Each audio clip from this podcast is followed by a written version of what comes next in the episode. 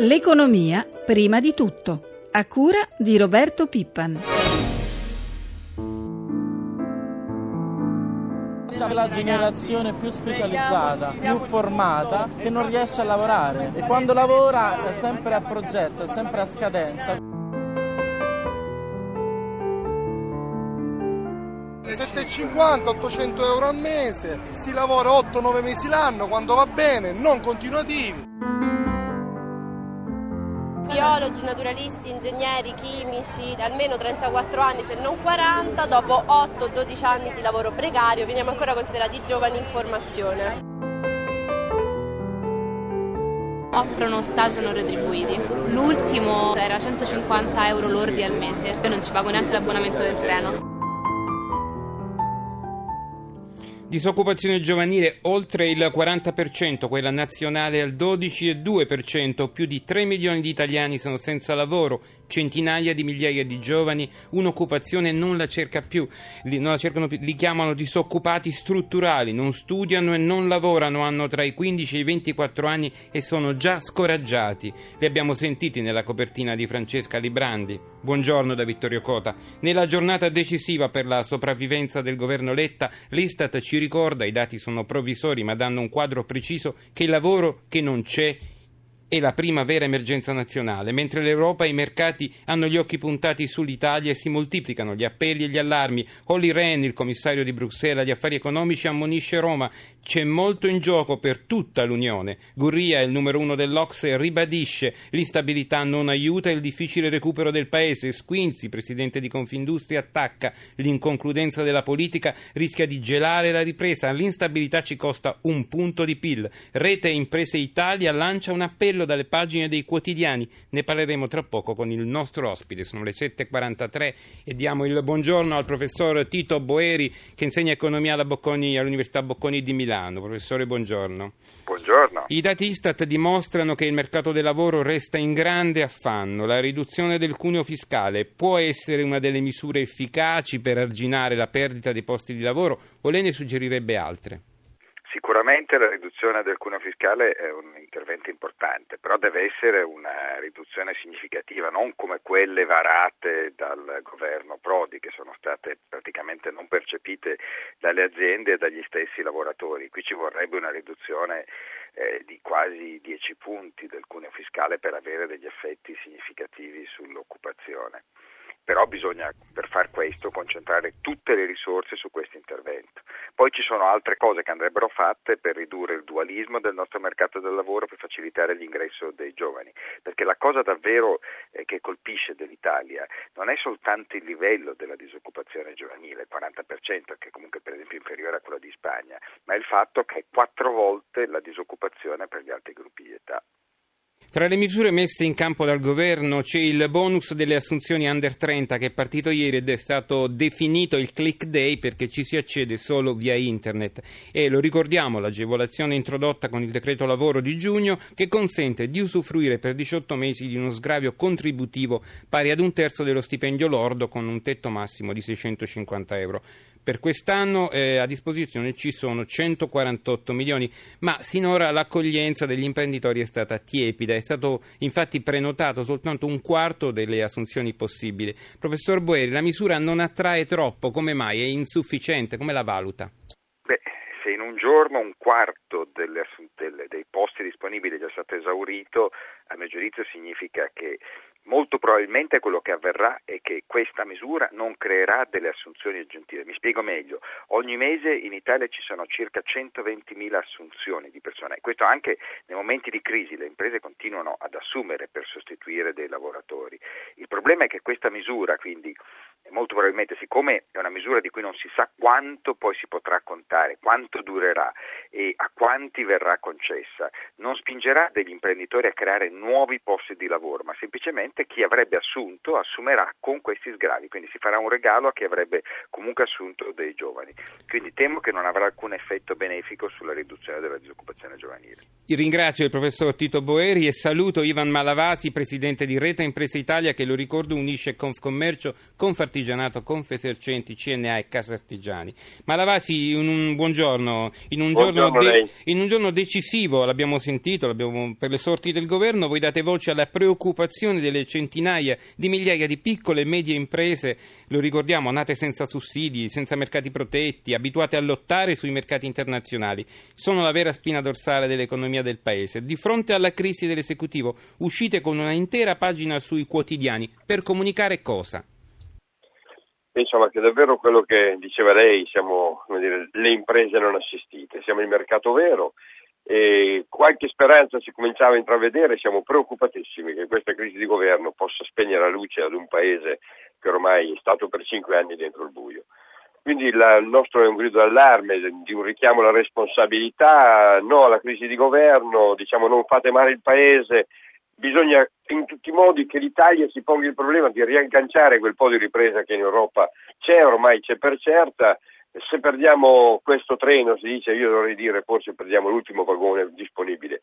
Quindi è un appello accorato alla responsabilità che la politica anteponga gli interessi dei cittadini, del paese, delle imprese, dei giovani, sentivo prima il dramma dell'occupazione, insomma la nostra è davvero una grande preoccupazione e un sostegno a chi vorrà oggi assumersi la responsabilità di dare un governo a questo Paese senza interruzione.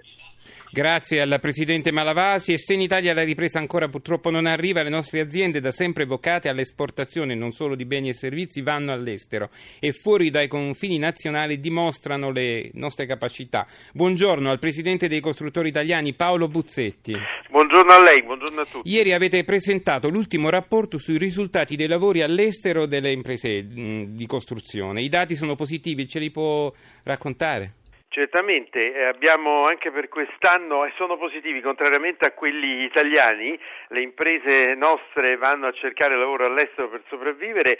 Pensi che negli ultimi eh, otto anni eh, è cresciuto il fatturato fatto all'estero oltre il 200%, siamo arrivati a 8 miliardi e mezzo annui, ci sono contratti in generale per 63 miliardi e Pensi che le grandi imprese, le più grandi nostre, hanno il 50%, il 50% del loro lavoro, del loro fatturato all'estero. Eh, abbiamo 88 paesi nei quali siamo e stiamo continuando a crescere. Eh, sono per esempio quest'anno eh, ci sono nostre presenze a Cipro, Irlanda, Camerun, Costa d'Avorio, Guinea, Malawi, Canada, Thailandia e Zambia che non c'erano ancora. Voglio dire ancora che ci sono eh, mercati anche avanzati come l'Australia e gli Stati Uniti, a dimostrazione che siamo tecnologicamente competitivi quando andiamo all'estero e quindi lo saremmo, eh, l'industria italiana lo sarebbe anche a casa se potessimo lavorare, ci sarebbe anche efficienza e organizzazione e l'altro dato è che vanno anche le piccole e medie imprese, quello che eh, diciamo si, mettono insieme vanno all'estero. Noi eh, stiamo facendo un grande sforzo come associazione di accompagnamento e di aiuto, devo dire anche una que- delle cose che funzionano, diciamo pure perché giustamente vediamo i tanti difetti, con la Farnesina eh, in questi ultimi anni la collaborazione è aumentata moltissimo, eh, svolgiamo un importantissimo quindi eh, supporto eh, che per la verità funziona anche con il sistema eh, complessivo del paese che sta migliorando moltissimo.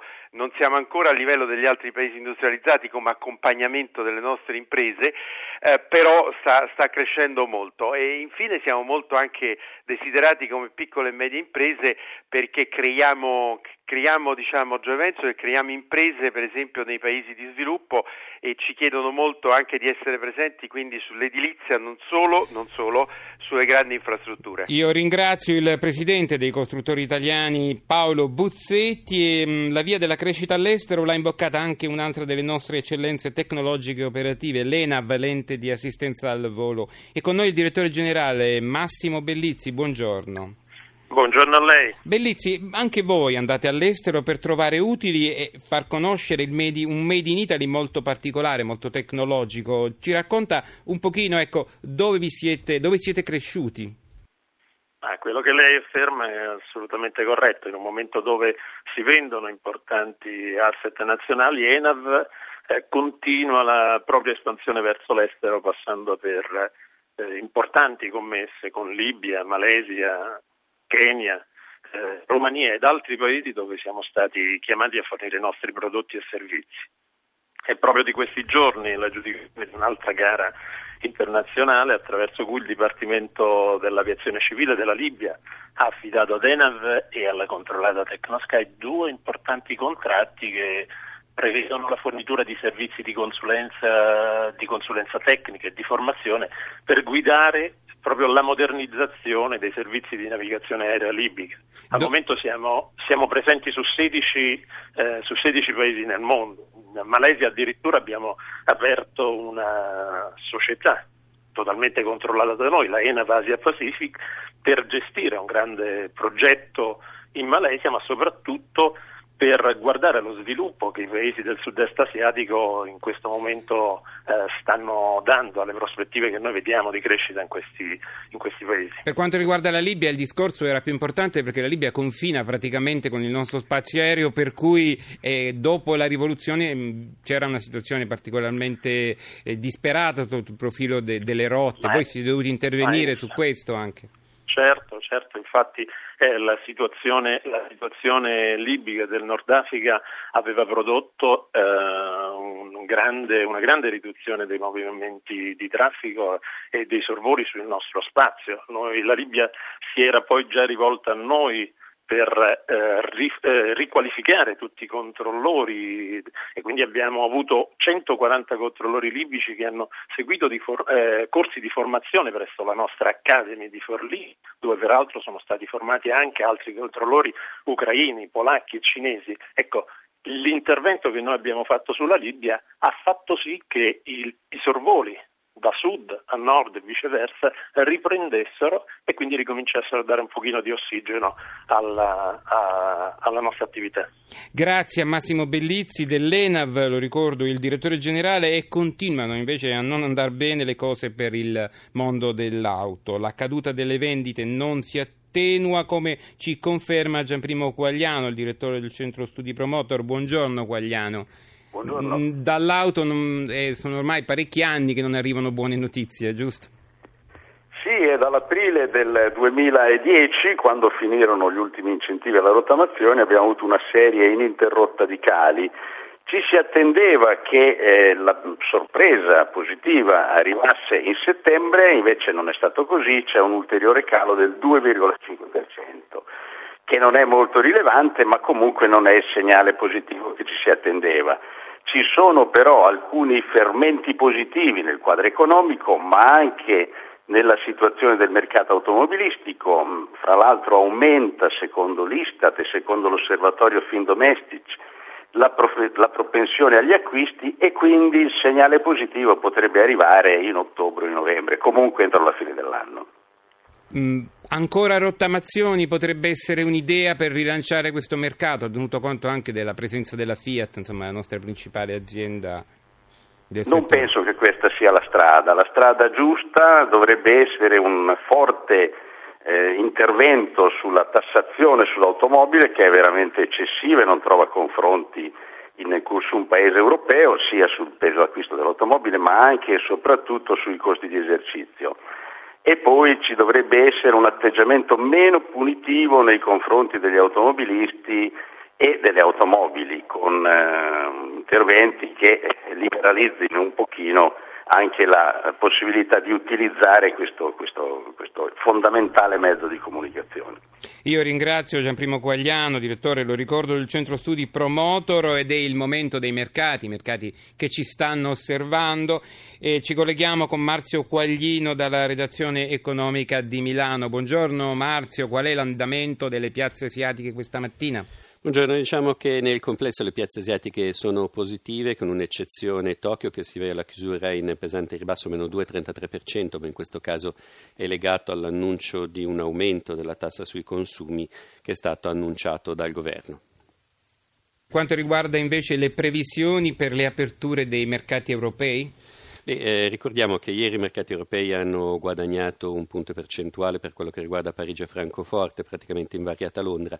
Milano invece è cresciuta del 3%, 3,11% sulle prospettive della fiducia al governo Lette. Bene, sulla base di questi rialzi oggi le prospettive sul, sulla base degli indici sono di una partenza all'insegna della stabilità, forse con un'apertura in leggero ribasso. Ricordiamo l'andamento dello spread. E anche lo spread, naturalmente, ieri pomeriggio, quando sono arrivate da Roma voci sulla maggiori possibilità di Letta di ottenere la fiducia, lo spread ne è sceso con un differenziale nei confronti dei Bund tedeschi che, dopo una fiammata in mattinata a 280 punti base, ha poi chiuso a, 200, a quota 260.